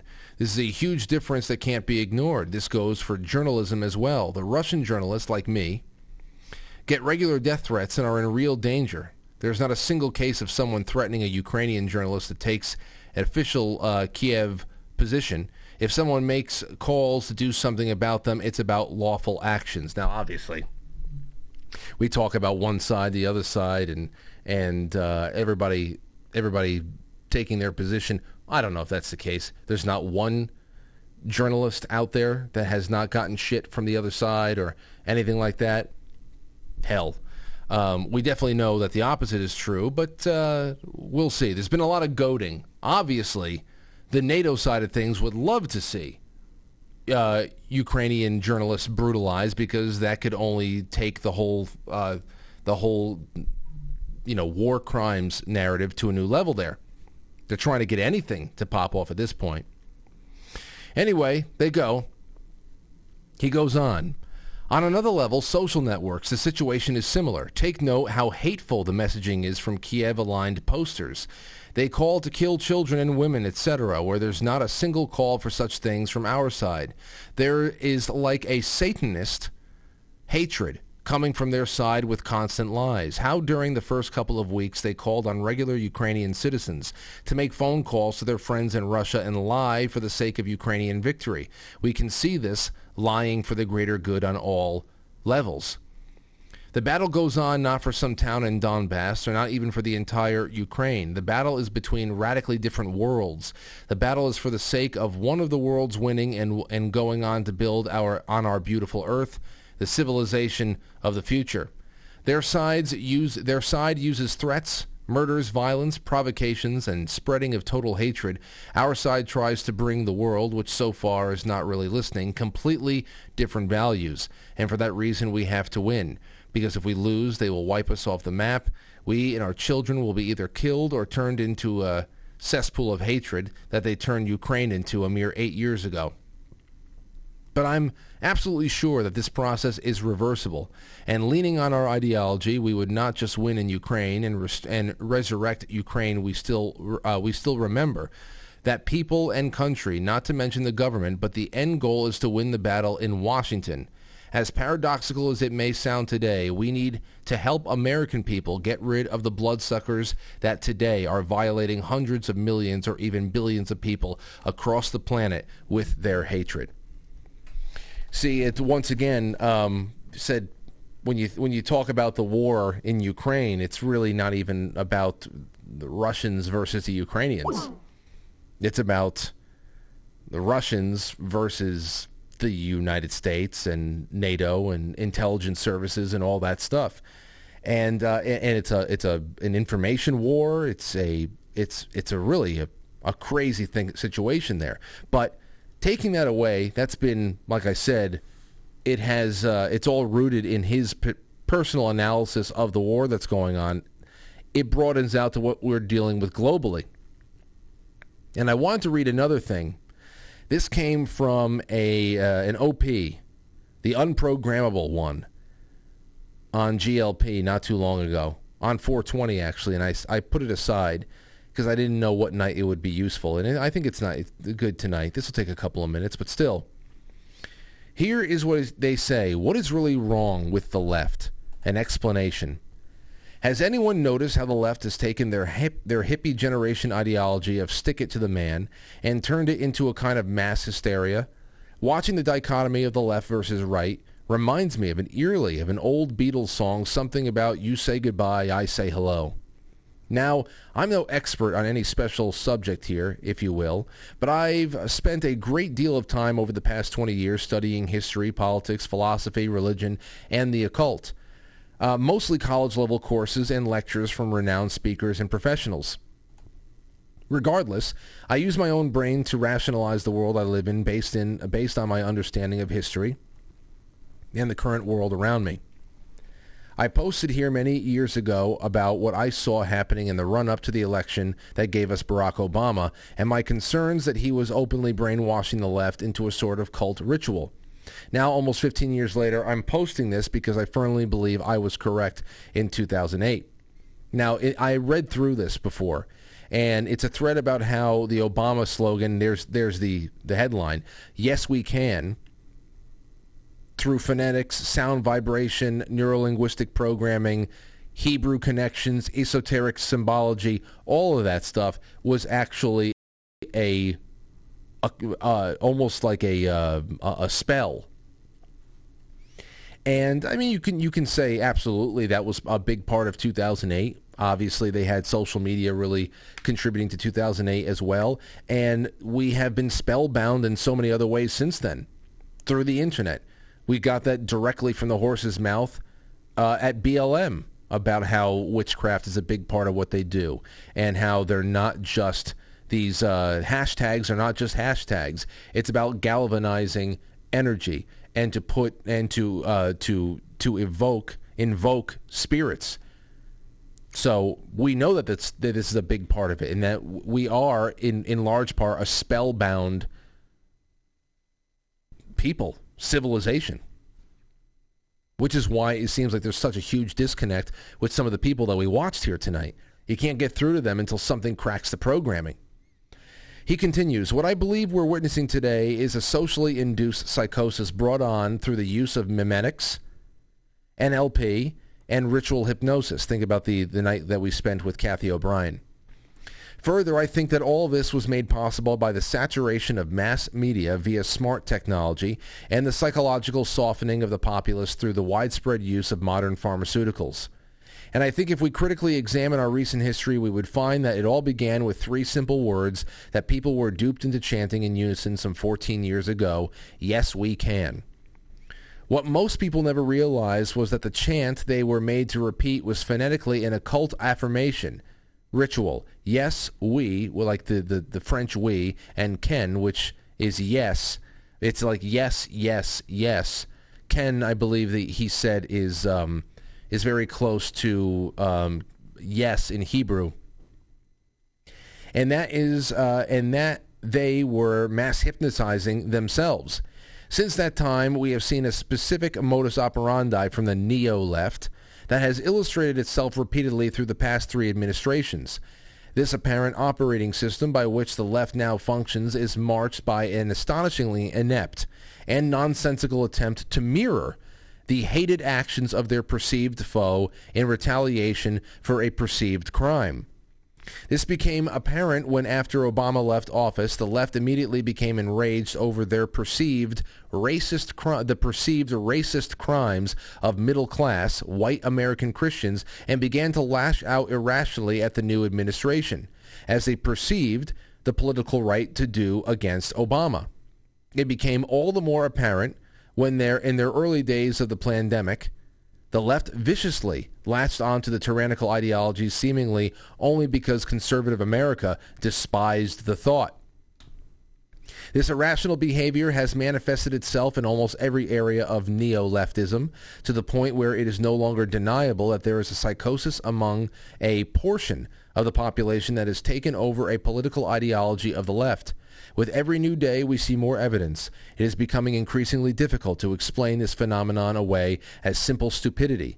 While that may play a role, the irrationality we witness among the left with their NPC behavior is much more akin to evidence of mass hypnosis or brainwashing.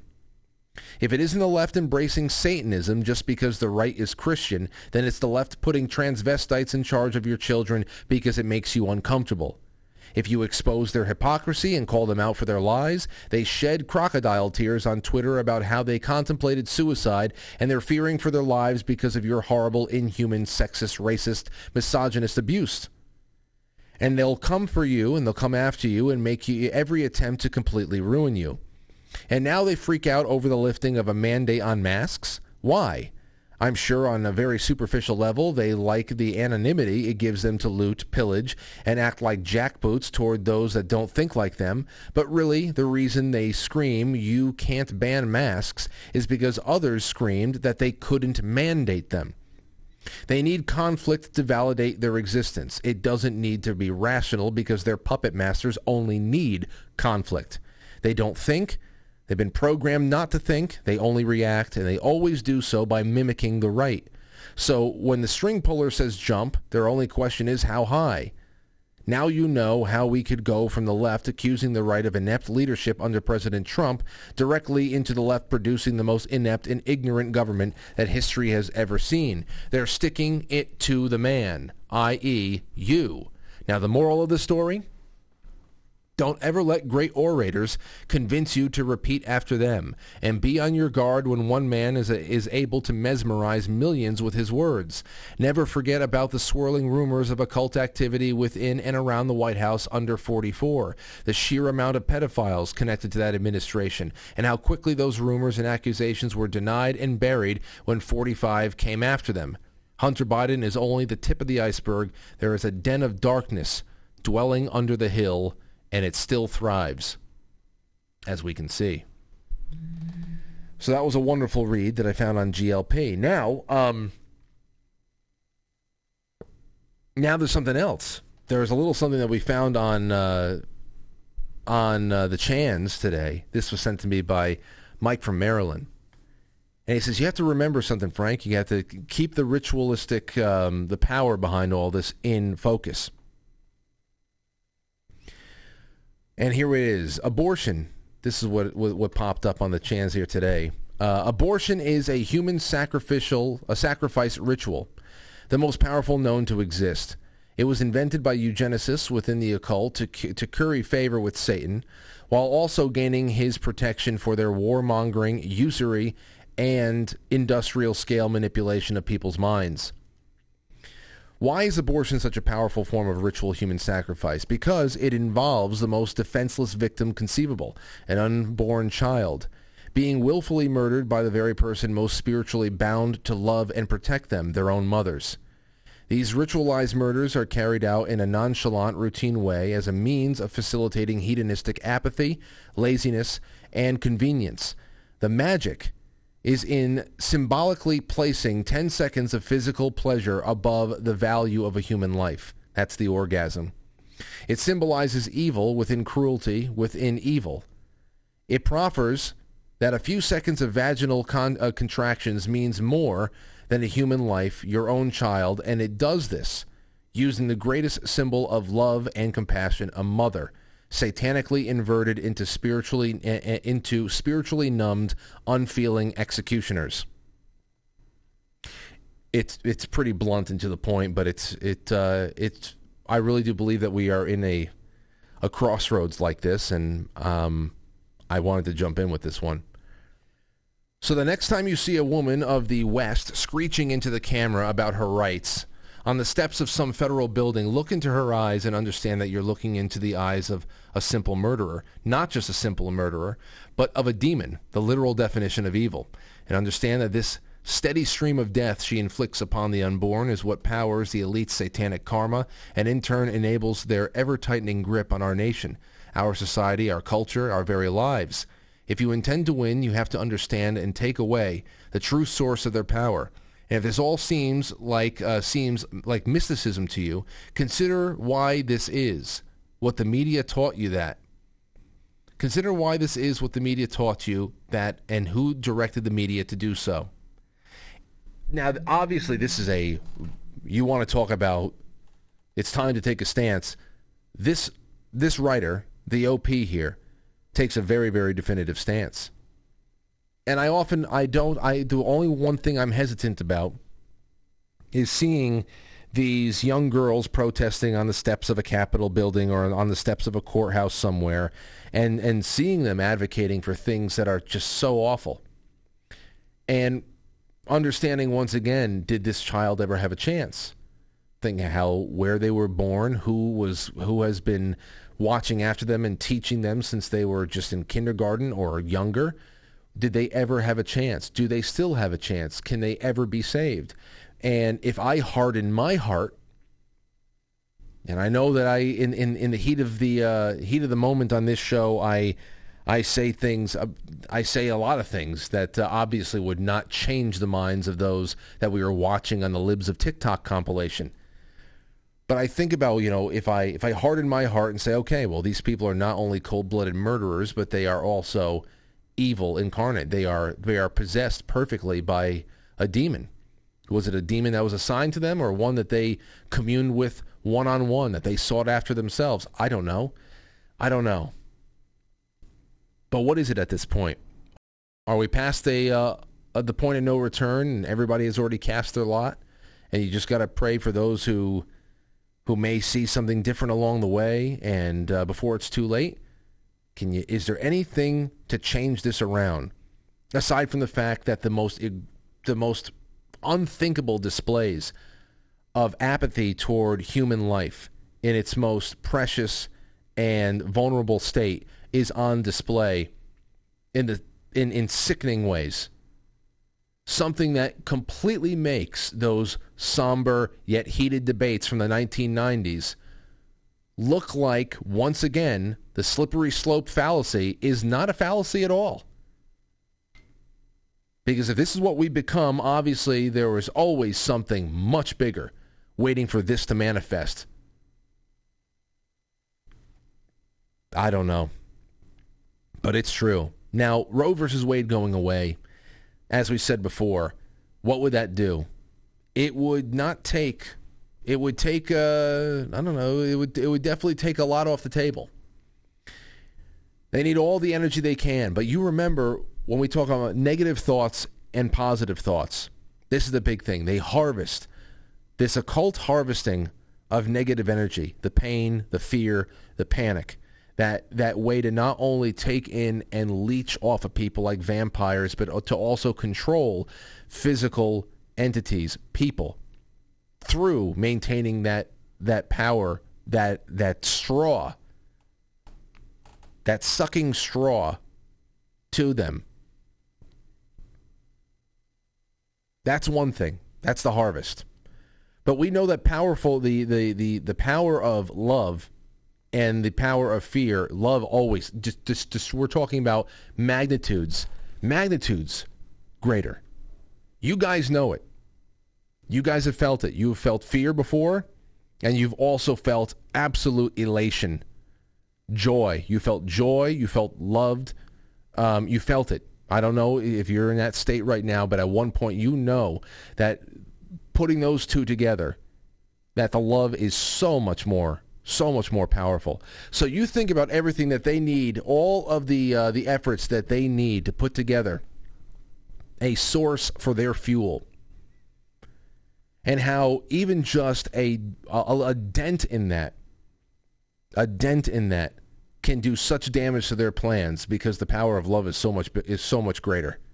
It is so much greater, and I think that could be something there.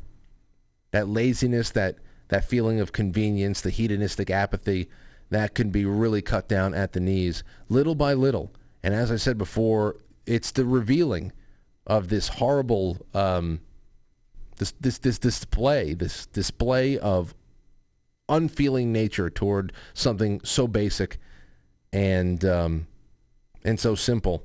I think that is a wonderful way for breaking up the glacier in any of people who are maybe on the fence about things, who wanted to be moderate, but just see that there's something else there. Plenty of tools out there to keep your life in order. Plenty of tools. So, what do we do for the last 13 minutes? I'm going to go back into the Super Chats, but I'm going to leave the phone lines on. And let's see what you guys and gals can come up with. Yes, let's see what you can come up with. Over on the Tippa stream, let's go there first. Citizen Chuck says ditto. Well, thank you, Chuck. It's wonderful to have you out there. One Way Mel says, I'm pretty sure one of the biggest ranchers in Montana is Ted Turner. Well... that's going to be one hell of a face-off. That's going to be one hell of a face-off once I get there. And over on the Pilled, let's get on down to Secret Weapon says, thanks, Frank. Thank you, Secret Weapon. I also want to point everybody to Chris Ann Hall's website. I put this in my Telegram today, so you can go and read this. Oh!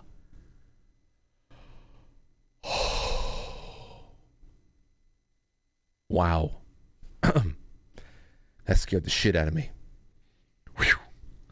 Chris Ann Hall's website. She wrote this a couple of years ago. The Inalienable Right to Life. I would love to cover this with her next time she's on the show. I have to put out a May date with her. But I put this on the Telegram. Go and read this. Published it a couple of years ago, and it's really, really remarkable. Not that long. Of course, a lot of great American history and inner workings of the court and all that stuff. Let's take a call. Eric Reitz, who tweets. What's going on, Eric? Frank, what a wonderful day this is. After all these decades, these monsters have finally taken an L. It could be a very, very huge L, Eric, and I hope that those majorities stay in place. It'd be wonderful to get this kind of a win under these circumstances where we thought we were just going to get pummeled by an inept puppet president with two houses of Congress that really you would think they could do anything but are doing nothing. It's been very interesting how we've been just in this stalemate holding pattern, and this is would be a remarkable win. Indeed. I tried to contact you, Frank, back at the beginning of March because of where I happened to find myself. I was out on a lonely stretch of Nevada highway, 60 miles from any cell service, a little collection of buildings on one side of the road called Rachel, Nevada. But that wasn't the location that matters, Frank. Because 10 miles to the south of there, on the other side of Bald Mountain, was a place called Haney Airport, a.k.a. the Groom Lake Test Facility, a.k.a. Area 51. Mm. And it's something else when you're out there, Frank, way, way away from civilization like that.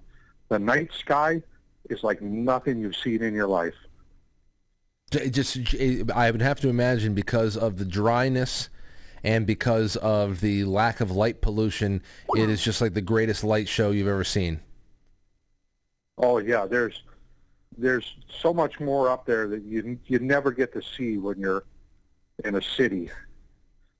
But there's a year of good things, Frank. We got this. We're going to get Congress back in the fall. And even in my own personal life, Frank, I've had a big change since I last talked to you. I got a new job, and folks, here's what's possible in this life still. Because without a college degree, Frank, I got a new job that pays 6 figures. It's got paid life, vision, dental, health, and disability, and it gives me a 10K contribution to my 401k with no match. Wow. I'm so happy for you, Eric. I gotta work my butt off, though. Well, hey, you know what? That would be very gratifying work. And you've been a friend of this show for a long time, and I'm always happy to hear good things happen to good people. And I'm happy that you got through tonight. Yeah, I'm going to have to definitely give the sponsors some love now, too. Oh. That I got the ability. Well, listen, you just settle into this new one. Just take those deep breaths of new life and enjoy yourself and just know you got a friend over here on the airwaves. Yeah. Hey, Frank, you know if Subscribestar does messaging? Oh, yeah, Like Patreon did? Absolutely. There's direct message. I'm going to have to send you a message then, Frank, because I picked some things up while I was out there in the desert. I want to maybe send them to you. Well, I'll send you a message. As long as it's not a venomous snake or anything that is radioactive. Hey, it should be all safe. Okay, good. Okay, well, it's good to talk to you, Frank, and I'll talk to you again in the future. Thank you, Eric. I'll be looking out for your direct message. I would love to drive through that. I really would. One day, road trips, long road trips, gotta do it, especially while Aurora is young. Just gotta do it, because I know one day, unfortunately, she's not gonna want to be in a car with me for more than a few hours, and that's sad to even think about. All right, let's take a call from Mute Loudmouth. What's going on, Mute? The one, the only, and I don't know whether or not I need to be passive or an actual loudmouth tonight, but great show. Frank, you know, that video that you reposted was much appreciated, and that was the doctor who had performed over 1,200 abortions and described the process that he ultimately walked away from, and seeing that clamp go around his wrist. I mean, I was already, you know, pro-life to begin with, but that was just you know, epic for hopefully changing at least one mind out there that was of the pro-choice persuasion. Yes. And, I know what you're talking about. I've played that on my show here maybe one or two times over the years. The guy's name is Dr. Anthony Levitino, and it's a 5-minute long video, and I don't know, my gosh, it's... all you gotta do is listen to it, and if it doesn't change something inside you might need therapy. And then some, absolutely. You know, the part of the argument that always really rubs me the wrong way is that it takes two. So you cannot bring about a baby with two women, no matter how you can or cannot define a woman. It takes a man and a woman to produce life. So all of the argument being focused around the woman's choice, you know, there's that spiritual side that says, well, what about what the dad might want? You know, how come there's never been a massive push of the pro-life side to actually say, well, in order for an abortion to proceed, you're going to have to get consent from the father as well. Yeah, well, yeah, okay. No, go for it. No, go ahead. No, because we only have a little bit left, so I want you to just get your thoughts out. Sure. Yeah, well, so I've been on the receiving end of relationships that, you know, went into that scary territory, but the other party decided that they would silently go about ending something before I even really knew what was going on. Now, that's kind of torturous, you know, because it's not just the woman that, you know, goes back and has those feelings of, you know, regret for, you know, the action or, you know, whatever they may experience. But that kind of puts the dude in a rather peculiar position as well. I don't know. I guess I'm not really. No, I understand what you're getting at, and I have some thoughts on that too. I want to thank you for calling in tonight. I really appreciate this. Thank you, brother. I really do. I appreciate this. And I think what he's talking, we were talking before, we had some super chats that came in from people who were sharing little anecdotes about friends of theirs, female friends of theirs, who years later after an abortion will struggle with whether or not forgiveness is something that they can attain, or if they can ever shake the regret, or wondering if. Obviously other people are able to be okay with it a little bit more. I don't know. At the end of your life, I think you do a lot more reflecting about things. Later phases of your life, you do a lot more reflecting about things. That's just something we all do. And I as I said before, I do believe that second, third chances, forgiveness, it's all there for us. I really do believe so. I hope so, because I need a lot of it. I'm not broadcasting to you from some golden crow's nest where I can see everything for as it is, and I am absolved of all weaknesses and flaws and all that stuff. But yeah, there has to be something, at least for a few men. I think out of the 60 million plus abortions that have been tallied in this country since the 1970s, I'm pretty sure that there was a sizable portion that was done without the father's consent, against the father's protests, that would have otherwise, been different if the father had some kind of a say, and if that was, respected. Now, perhaps there is times where the father did step in, and it did sway something inside of the mother, where there was love there, that she felt that she wasn't alone, they can do this together, and it changes them. The other thing is, the arrival of a child does change a person in a way that you never can think. I will never know what it feels like to have a child growing inside of me. So there's already a bond there between woman and child, that I can't speak to. But once the child arrives, everything is changed. When you look into the child's eyes, when you're able to bond, this is the reason why a lot of these abortion activist types and these crazy-ass judges like Ketanjo Brown do not want people to be outside of abortion clinics to give any kind of counsel, to talk to anybody that's considering having an abortion. This is why they tried vehemently to make sure that abortion clinics or any other family planning organization never show an expecting mother an ultrasound.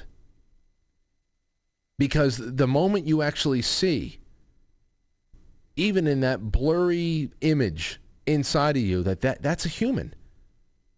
That's not a chipmunk. That's a human. And then when they arrive, man, even God knows. Only God knows how many hearts change. All the fear turns into inspiration, and suddenly you'll do anything for that child. And regardless if you're 18 or 23 or a latecomer in your 40s, and the child shows up, and you just who knows, out of the 60 million, that would have been life-changing in the most positive of ways. But, of course, they won't tell you that. They'll tell you that you are saving the child by killing it, by avoiding a parents that weren't necessarily ready yet. They weren't ready to stop fooling around or chasing careers, or they weren't ready for anything. And that was it. Say, well, I don't know. Like I said, it's a very, very touchy subject, but it's turned into something much, much uglier. And there's got to be some regret on the father's side there too. And maybe not. We are a little bit more of the wheel and dealing type, Remember, feminism changed the fundamental nature of women in society in a social sense by convincing women, oh, you are just as horn doggish as men. Oh, no, trust us. You are just as horn doggish as men. Yeah, men are pigs, but you know how you fix that? You got to be a pig too. We are pigs. We want to spray our seed everywhere, run around, and keep spraying. Now, obviously, we have some of our nature can be better tempered by having good fathers that understand, and mothers that teach you how to properly treat another person, how to court them, date them, whatever, and whatever. You know, parenting is very important there too. But we know that through feminism and liberation ideology, theology, it's a religion. They went after young girls and told them that men are pigs and you need to be piggier. So in another life, women used to be this, and many of you are. Oh, let me just say that. I know that there are still beautiful, virtuous, quality women all over the place. But that used to be the buffer, another buffer that held us in place, you know, that tamed us. It got way too easy. So suddenly we're women that just want to, you know, everybody's DTF, everybody, and then there's absolutely no responsibility that needs to be taken, because not only is there birth control and rubbers all over the place and whatever, but if somebody does get pregnant, you know that you're probably going to be hooking up with a girl, especially on a college campus, that'll be willing to get rid of it. So it destroys men, it destroys women. All of this stuff destroys men and women. And the relationship we have with each other, denying each other any kind of say in one thing or another, and major life decisions. And then, of course, we talked about the privilege that's been drawn up legally and elsewise. That cuts men out of the equation and makes them, you know, really into these silenced beasts of burden. So it's a mess. It's a total mess, and everybody suffers. This is not just about casting judgment on women who made this. I mean, this is the world that all of us were born into, and I feel a lot of pity in my heart for all of us, because I was a part of this too. I never had a child of mine aborted, but I know people who've had abortions. I don't see them as evil people. I don't. And I would be, you know, it's another reason why topics like tonight are even more tight-ropey than other nights. Well, it's 9:04. I know that we can probably go on forever and ever, but there was so much to do tonight, and perhaps we can get some more of your calls in tomorrow. We have a nice guest in the first half tomorrow in the form of Ricky Verandes of the Ripple Effect podcast. And in the second half, I won't put anything too big in there, so we can take calls from tonight. Obviously, this is going to be a big story in the coming weeks. They said that a decision won't even be made public in an official sense for up to maybe 2 months. So tomorrow night, ladies and gentlemen, save all of your thoughts, write them down, call in. You can email them to me. I'll read them into the record tomorrow, and that's what we'll do. I'll make sure that we have a nice block of time to just do some freewheeling calls tomorrow night. Thanks again for everything. Let me go into the Super Chats and make sure I've got everybody spoken for. On to the Rumble. Are we caught up there? Yes, indeed we are. On to the Rokfin, are we caught up there? Yes, indeed we are. Thank you, Fishhead, and thank you, Chris Wall, once again. And then on to the Tipistream. One more refresh, and we're good. Ladies and gentlemen, thank you for tonight. I will see you tomorrow. Don't put your pants back on, and become a sponsor of the show. It would be wonderful to welcome you and to have you there for the Sunday afternoon streams that are unlisted just for sponsors, and to bring you into the future with me. Have a great evening, and bye-bye. I'll catch you on the flip side.